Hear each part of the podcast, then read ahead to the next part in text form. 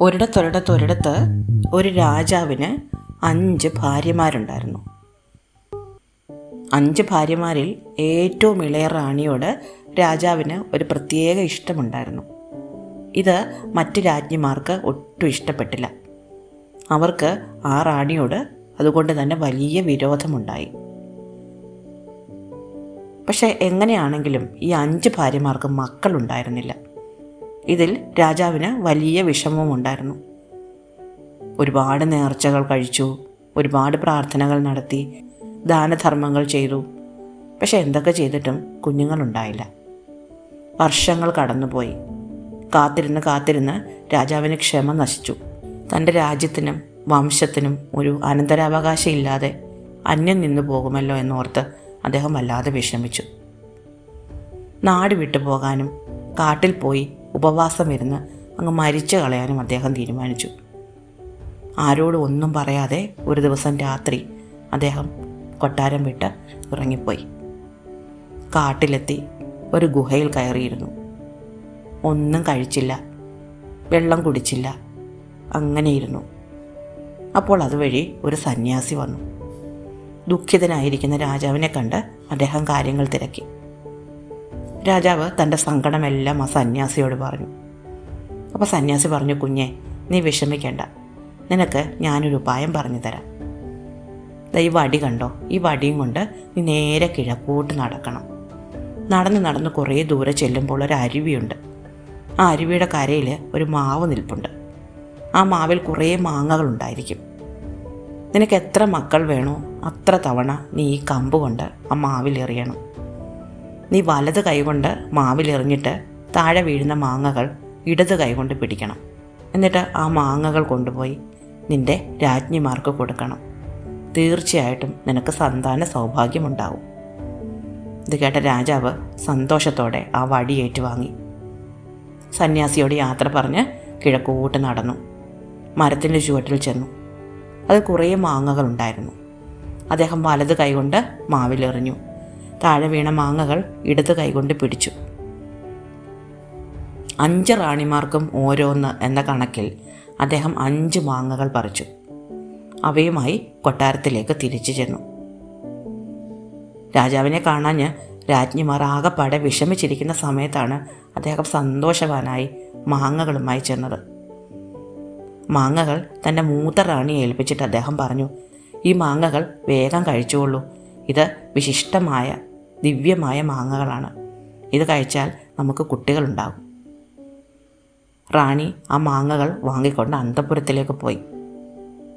മുതിർന്ന നാല് റാണിമാരും ചേർന്ന് ആ മാങ്ങകൾ പങ്കിട്ടെടുത്തു. ഇളയ റാണിക്ക് ഒരു കഷ്ണം പോലും കൊടുത്തില്ല. ഇളയ റാണി ചോദിച്ചെങ്കിലും അവർ അവളെ പരിഗണിച്ചു പോലുമില്ല. വളരെ ദുഃഖത്തോടെ ആ റാണി അവിടെ ഇരുന്നു. മാങ്ങകളെല്ലാം കഴിച്ചു കഴിഞ്ഞിട്ട് റാണിമാർ പോയി കഴിഞ്ഞപ്പോൾ അവരവിടെ ചെന്ന് നിന്ന് എന്തെങ്കിലും ബാക്കിയുണ്ടോ എന്ന് പറഞ്ഞു നോക്കി. ഒരു കുഞ്ഞ് വേണമെന്ന് അവർക്കും ഉണ്ടായിരുന്നു വലിയ ആഗ്രഹം. പക്ഷെ മുഴുവൻ മാങ്ങകളും റാണിമാർ തിന്നു തീർത്തിരുന്നു. അഞ്ച് മാങ്ങാണ്ടികൾ അവിടെ കിടപ്പുണ്ടായിരുന്നു. റാണി ആ മാങ്ങയാണ്ടികൾ എടുത്തുകൊണ്ട് പോയി. അത് മുറിച്ച് അതിലെ പരിപ്പെടുത്ത് അരച്ച് അപ്പമുണ്ടാക്കി കഴിച്ചു. എല്ലാ റാണിമാരും യഥാകാലം ഗർഭം ധരിച്ചു. പ്രസവിച്ചു.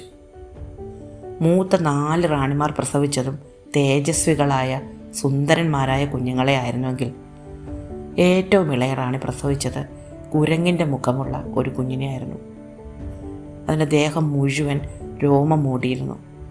നീണ്ട ഒരു വാലും. രാജാവ് വല്ലാതെ വിഷമിച്ചു പോയി. ഏറ്റവും പ്രിയപ്പെട്ട റാണിക്ക് ഇങ്ങനെ ഒരു കുഞ്ഞുണ്ടാവാൻ കാരണം എന്താണെന്ന് അദ്ദേഹത്തിന് മനസ്സിലായില്ല. ജ്യേഷ്ഠത്തിമാർ തനിക്ക് മാങ്ങ തന്നില്ല എന്ന് രാജ്ഞി രാജാവിനോട് പറഞ്ഞതുമില്ല. എന്തായാലും ഈ കുഞ്ഞ് തനിക്ക് അപമാനം വരുത്തി വെക്കും എന്ന് രാജാവിന് തോന്നി. അതുകൊണ്ട് അതിനെ കൊട്ടാരത്തിൽ നിന്ന് പുറത്തിറക്കേണ്ടതില്ല എന്ന് രാജാവ് റാണിയോട് പറഞ്ഞു.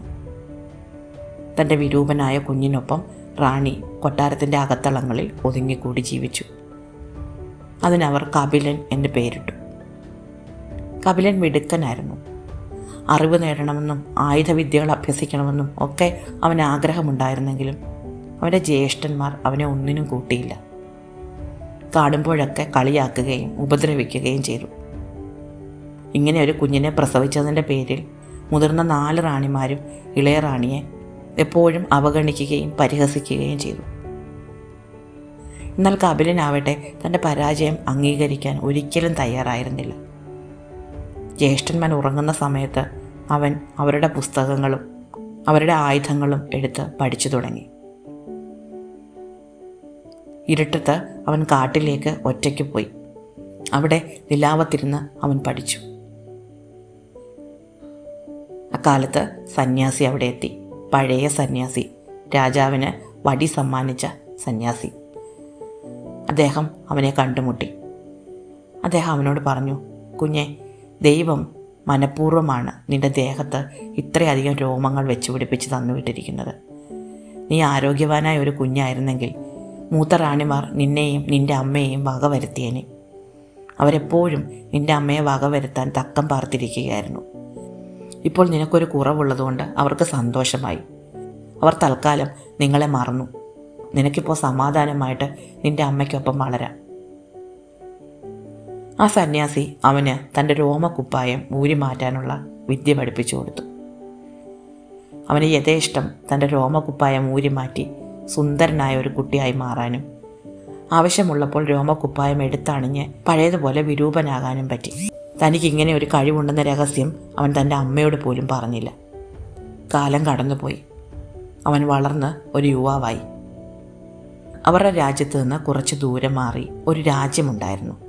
അവിടുത്തെ രാജാവിന് അതിസുന്ദരിയായ ഒരു മകളുണ്ടായിരുന്നു ലീലാവതി. ലീലാവതിക്ക് വിവാഹപ്രായമായപ്പോൾ അവളുടെ അച്ഛൻ നാട്ടിലൊരു മത്സരം നടത്താൻ തീരുമാനിച്ചു. അദ്ദേഹത്തിന്റെ കൊട്ടാരത്തിൽ വലിയൊരു ഇരുമ്പ് ഗോളമുണ്ടായിരുന്നു വളരെ ഭാരമുള്ള ഒന്ന്.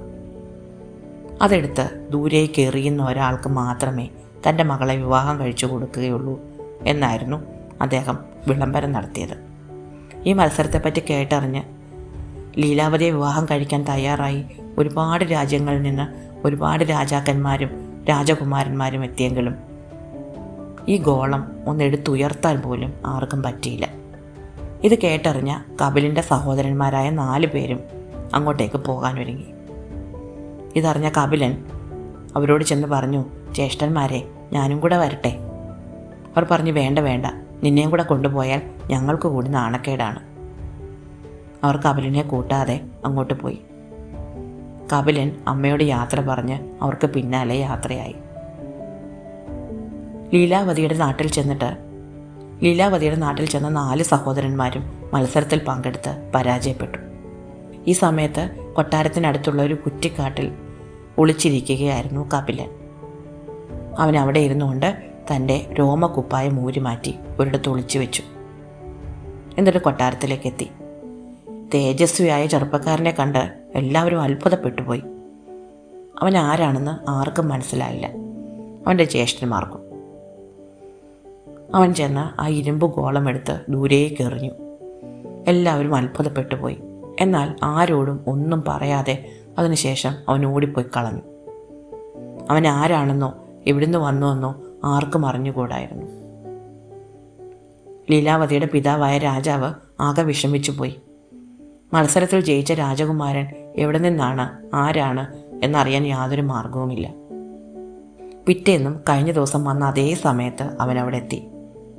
ഗോളം എടുത്തെറിഞ്ഞിട്ട് ഓടിപ്പോയി. അവൻ ആരാണെന്ന് കണ്ടുപിടിക്കാൻ അവന്റെ പിന്നാലെ പലരും പോകാൻ നോക്കിയെങ്കിലും അവനൊപ്പം ഓടിയെത്താൻ ആർക്കും പറ്റിയില്ല. മൂന്നാമത്തെ ദിവസം അവൻ ഗോളം എടുക്കാൻ വന്നപ്പോൾ രാജകുമാരി ഒരു വിദ്യ ചെയ്തു. രാജകുമാരി തന്റെ കയ്യിൽ ഒരു അമ്പും വില്ലും ഒളിപ്പിച്ചു പിടിച്ചിരുന്നു. അവൻ ഗോളമെടുത്ത് എറിയാൻ ഉയർത്തവേ അവൾ ആ അമ്പ് കൊണ്ട് അവന്റെ കാലിലേക്ക് ഒന്ന് എയ്തു. കാൽ മുറിഞ്ഞെങ്കിലും അവൻ ഗോളമെറിഞ്ഞു എന്നിട്ട് ഓടിപ്പോയി. അന്ന് വൈകിട്ട് രാജകുമാരി തന്റെ ഭടന്മാരെ വിളിച്ചിട്ട് നാട് മുഴുവൻ അന്വേഷിച്ച് കാലിന് വേദനയായി കരയുന്ന ആരെങ്കിലും ഉണ്ടോ എന്ന് കണ്ടുപിടിക്കാൻ പറഞ്ഞു. ഭടന്മാർ നാട് മുഴുവൻ അന്വേഷിച്ച് നടന്നു. ഒരാളും കാലുവേദനയായി കരയുന്നത് അവർ കണ്ടില്ല. എന്നാൽ പട്ടണത്തിന്റെ അതിർത്തിയിൽ ഒരു കുരങ്ങൻ കരയുന്നുണ്ട് എന്നവർ വന്നു പറഞ്ഞു. രാജകുമാരി ആ കുരങ്ങനെ പിടിച്ചുകൊണ്ട് വരാൻ ഭടന്മാരോട് പറഞ്ഞു. ഭടന്മാർ പോയി കുരങ്ങനെ പിടിച്ചുകൊണ്ടുവന്നു രാജകുമാരി കുരങ്ങന്റെ കാൽ പരിശോധിച്ചപ്പോൾ താൻ അയച്ച അമ്പ് കൊണ്ട് അടയാളം കണ്ടു. അവൾ തന്റെ അച്ഛനോട് ചെന്ന് ഭടന്മാർ പിടിച്ചുകൊണ്ടുവന്ന കുരങ്ങിനെ തനിക്ക് വിവാഹം കഴിക്കണം എന്നാവശ്യപ്പെട്ടു. രാജാവ് ആകപ്പാടെ അമ്പരന്നു പോയി. തന്റെ സുന്ദരിയായ മകൾ വെറും ഒരു കുരങ്ങനെ വിവാഹം കഴിക്കണം എന്ന് പറയും എന്നവർ കരുതിയതേയില്ല. രാജകുമാരി ഒരു കുരങ്ങനെ വിവാഹം കഴിക്കുന്നു എന്ന് കേട്ട കപിലിന്റെ ജ്യേഷ്ഠന്മാർ അവിടെ വന്ന് നോക്കുമ്പോൾ തങ്ങളുടെ വിരൂപനായ അനിയനെയാണ് രാജകുമാരി വിവാഹം കഴിക്കാൻ പോകുന്നത്. അവർക്ക് കോപവും അസൂയയും അടക്കാൻ പറ്റിയില്ല. പക്ഷേ അവരതെല്ലാം മറച്ചു വെച്ച് സന്തോഷവാന്മാരെ അഭിനയിച്ചു. അങ്ങനെ വിവാഹം ഗംഗേമമായി നടന്നു. വിവാഹത്തിന് ശേഷം കപിലൻ തന്റെ ഭാര്യയോട് തനിക്ക് തന്റെ രോമക്കുപ്പായം യഥേഷ്ടം മൂരി മാറ്റാൻ പറ്റുമെന്നും തന്റെ അമ്മമാരെയും ജ്യേഷ്ഠന്മാരെയും പേടിച്ചാണ് താനത് ധരിച്ചു നടക്കുന്നതെന്നും വെളിപ്പെടുത്തിയിരുന്നു. വരന്റെ ഗ്രഹത്തിലേക്ക് തന്റെ മകളെ യാത്രയാക്കാൻ രാജാവ് വളരെ വലിയൊരു കപ്പൽ ഒരുക്കിയിട്ടുണ്ടായിരുന്നു. ആ കപ്പലിലാണ് അവർ നാട്ടിലേക്ക് പോകാൻ തുടങ്ങിയത്. എന്നാൽ യാത്ര പുറപ്പെടും മുമ്പ് രാജകുമാരി യാദൃശ്ചികമായിട്ട്. കപിലിന്റെ ജ്യേഷ്ഠന്മാർ കടലിൽ വെച്ച് അവനെ വക വരുത്തണം എന്ന് ഗൂഢാലോചന നടത്തുന്നത് കേട്ടു. അവൾ തന്റെ അച്ഛനോട് നാല് തടിക്കഷ്ണങ്ങൾ ആവശ്യപ്പെട്ടു. വളരെ വലിയ നാല് തടിക്കഷ്ണങ്ങൾ രഹസ്യമായി കപ്പലിൽ ഒളിപ്പിക്കണം എന്നായിരുന്നു അവൾ ആവശ്യപ്പെട്ടത്. രാജാവ് അങ്ങനെ സമ്മതിക്കുകയും ചെയ്തു. അങ്ങനെ യാത്ര തുടർന്നു. ഒന്നാമത്തെ ദിവസം രാത്രിയായപ്പോൾ സഹോദരന്മാർ കപിലനോട് തങ്ങളുടെ മുറിയിലേക്ക് ഒരു പുതപ്പ് കൊണ്ടു തരണം എന്നാവശ്യപ്പെട്ടു. ജോലിക്കാരെ ആരെയും അയക്കരുത്. അവൻ തന്നെ കൊണ്ടുചെല്ലണം എന്നാണ് അവർ പറഞ്ഞത്. പുതപ്പുമായി അവരുടെ മുറിയിലേക്ക് പോയ കപിലനെ അവർ ഇരട്ടത്ത് പതുങ്ങിയിരുന്നുകൊണ്ട് കടലിലേക്ക് തള്ളി വീഴ്ത്തി. ഇത് പ്രതീക്ഷിച്ചിരുന്ന രാജകുമാരി ഒന്നാമത്തെ തടിക്കഷ്ണം കടലിലേക്ക് എറിഞ്ഞു കൊടുത്തു കപിലൻ അതിൽ പിടിച്ചു കയറി രക്ഷപ്പെട്ടു. രാവിലെ ഒന്നും സംഭവിക്കാത്തതുപോലെ സഹോദരന്മാർ അവനോട് പെരുമാറി. അവനും തനിക്ക് പറ്റിയതൊന്നും സഹോദരന്മാരോട് പറഞ്ഞില്ല. പിറ്റേ ദിവസം തങ്ങളുടെ മുറിയിലേക്ക് കുറച്ച് വെള്ളം കൊണ്ടുതരണം എന്ന് പറഞ്ഞ് അവർ അവനെ മുറിയിലേക്ക് വിളിപ്പിച്ചു. അന്നും ഇരുട്ടിന്റെ മറ പറ്റി അവർ തങ്ങളുടെ കുഞ്ഞനിയനെ വെള്ളത്തിലേക്ക് തള്ളിയിട്ടു. രാജകുമാരി രണ്ടാമത്തെ തടിക്കഷ്ണം എറിഞ്ഞു കൊടുത്ത് അവനെ രക്ഷപ്പെടുത്തി. മൂന്നാം ദിവസം സഹോദരന്മാർ അവനോട് ആവശ്യപ്പെട്ടത് മുറിയിൽ കുറച്ച് പഴങ്ങൾ കൊണ്ടുവെക്കണമെന്നായിരുന്നു. അന്നും ഇരുട്ടത്ത് മറഞ്ഞിരുന്ന് അവർ അവനെ വെള്ളത്തിലേക്ക് തള്ളി വീഴ്ത്തി. രാജകുമാരി മൂന്നാമത്തെ തടിക്കഷ്ണം എറിഞ്ഞ് അവനെ രക്ഷപ്പെടുത്തി. നാലാം ദിവസം മൂത്ത ജ്യേഷ്ഠന്റെ കാൽ വേദന എടുക്കുന്നു കാൽ തിരുമണം എന്ന് പറഞ്ഞ് അവർ അവനെ മുറിയിലേക്ക് വിളിപ്പിച്ചു. അവൻ മുറിയിലെത്തും മുമ്പ് ഇടനാഴിയിൽ വെച്ച് ഇരുട്ടത്ത് അവർ അവനെ വെള്ളത്തിലേക്ക് തള്ളിയിട്ടു. നാലാമത്തെ തടിക്കഷ്ണം എറിഞ്ഞു കൊടുത്ത് രാജകുമാരി അവനെ രക്ഷപ്പെടുത്തി. അങ്ങനെ നാല് തവണയും രാജകുമാരി അവനെ രക്ഷപ്പെടുത്തി. അഞ്ചാം ദിവസം രാവിലെ അവർ കരയിലെത്തി. കപിലന്റെ രാജ്യത്ത്. ലീലാവതി രാജകുമാരിയുടെ രാജ്യത്തിന്റെ ദിശയിൽ നിന്ന് വലിയൊരു കപ്പൽ വരുന്നുണ്ട് എന്നറിഞ്ഞ രാജാവ് തന്റെ മക്കളിൽ ആരെങ്കിലും ഒരാൾ അവളെ വിവാഹം കഴിച്ചുകൊണ്ട് വരികയായിരിക്കും എന്ന് തന്നെ പ്രതീക്ഷിച്ചിരുന്നു. അദ്ദേഹം തന്റെ ഭാര്യമാരോടൊപ്പം കടൽക്കരയിൽ വന്ന് കാത്തുനിന്നു കപ്പലിന്റെ വാതായനങ്ങൾ തുറന്നു.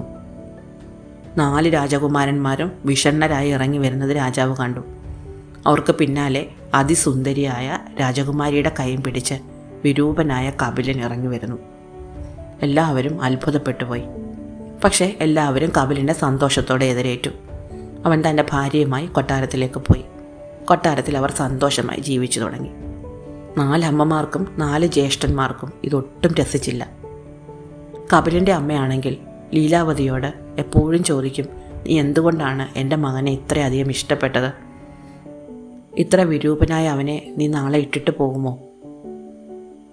നീ അതിസുന്ദരിയാണല്ലോ എങ്ങനെയാണ് നിനക്ക് അവനെ ഇത്രയധികം സ്നേഹിക്കാൻ പറ്റുന്നത്? ഇതിനെല്ലാം അവൾ ചിരിച്ചുകൊണ്ട് എനിക്ക് കപിലിനെ ഇഷ്ടമാണ് എന്ന് മാത്രമേ മറുപടി പറഞ്ഞുള്ളൂ. റാണി പക്ഷേ എപ്പോഴും സംശയാലുമായിരുന്നു അങ്ങനെയിരിക്കെ ഒരിക്കൽ റാണിയുടെ ദുഃഖം കണ്ട ലീലാവതി അവരോട് സത്യങ്ങളെല്ലാം തുറന്നു പറഞ്ഞു.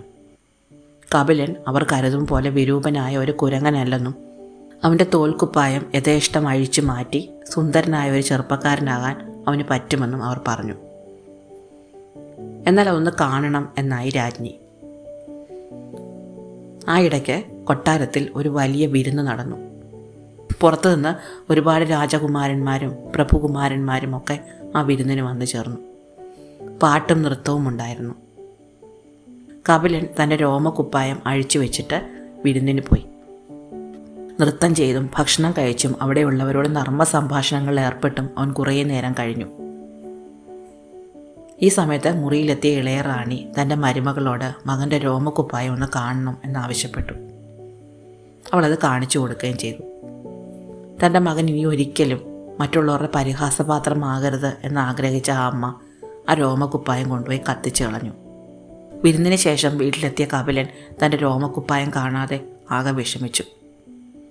ആ സമയത്ത് അവന്റെ അമ്മ മുറിയിലേക്ക് വന്നു. അമ്മ മകനെ ആദ്യമായി കാണുകയായിരുന്നു. അവർക്ക് സന്തോഷം അടക്കാനായില്ല. ഇത്രയും കാലം എല്ലാവരും പരിഹസിച്ചിരുന്ന എല്ലാവരും തള്ളിക്കളഞ്ഞിരുന്ന തന്റെ മകൻ അതിസുന്ദരനായ ഒരു ചെറുപ്പക്കാരനായി തന്റെ മുന്നിൽ നിൽക്കുന്നത് അമ്മയ്ക്ക് വിശ്വസിക്കാൻ പോലും പറ്റിയില്ല. അമ്മ അവനെയും വിളിച്ചുകൊണ്ട് രാജാവിന്റെ അടുത്തെത്തി.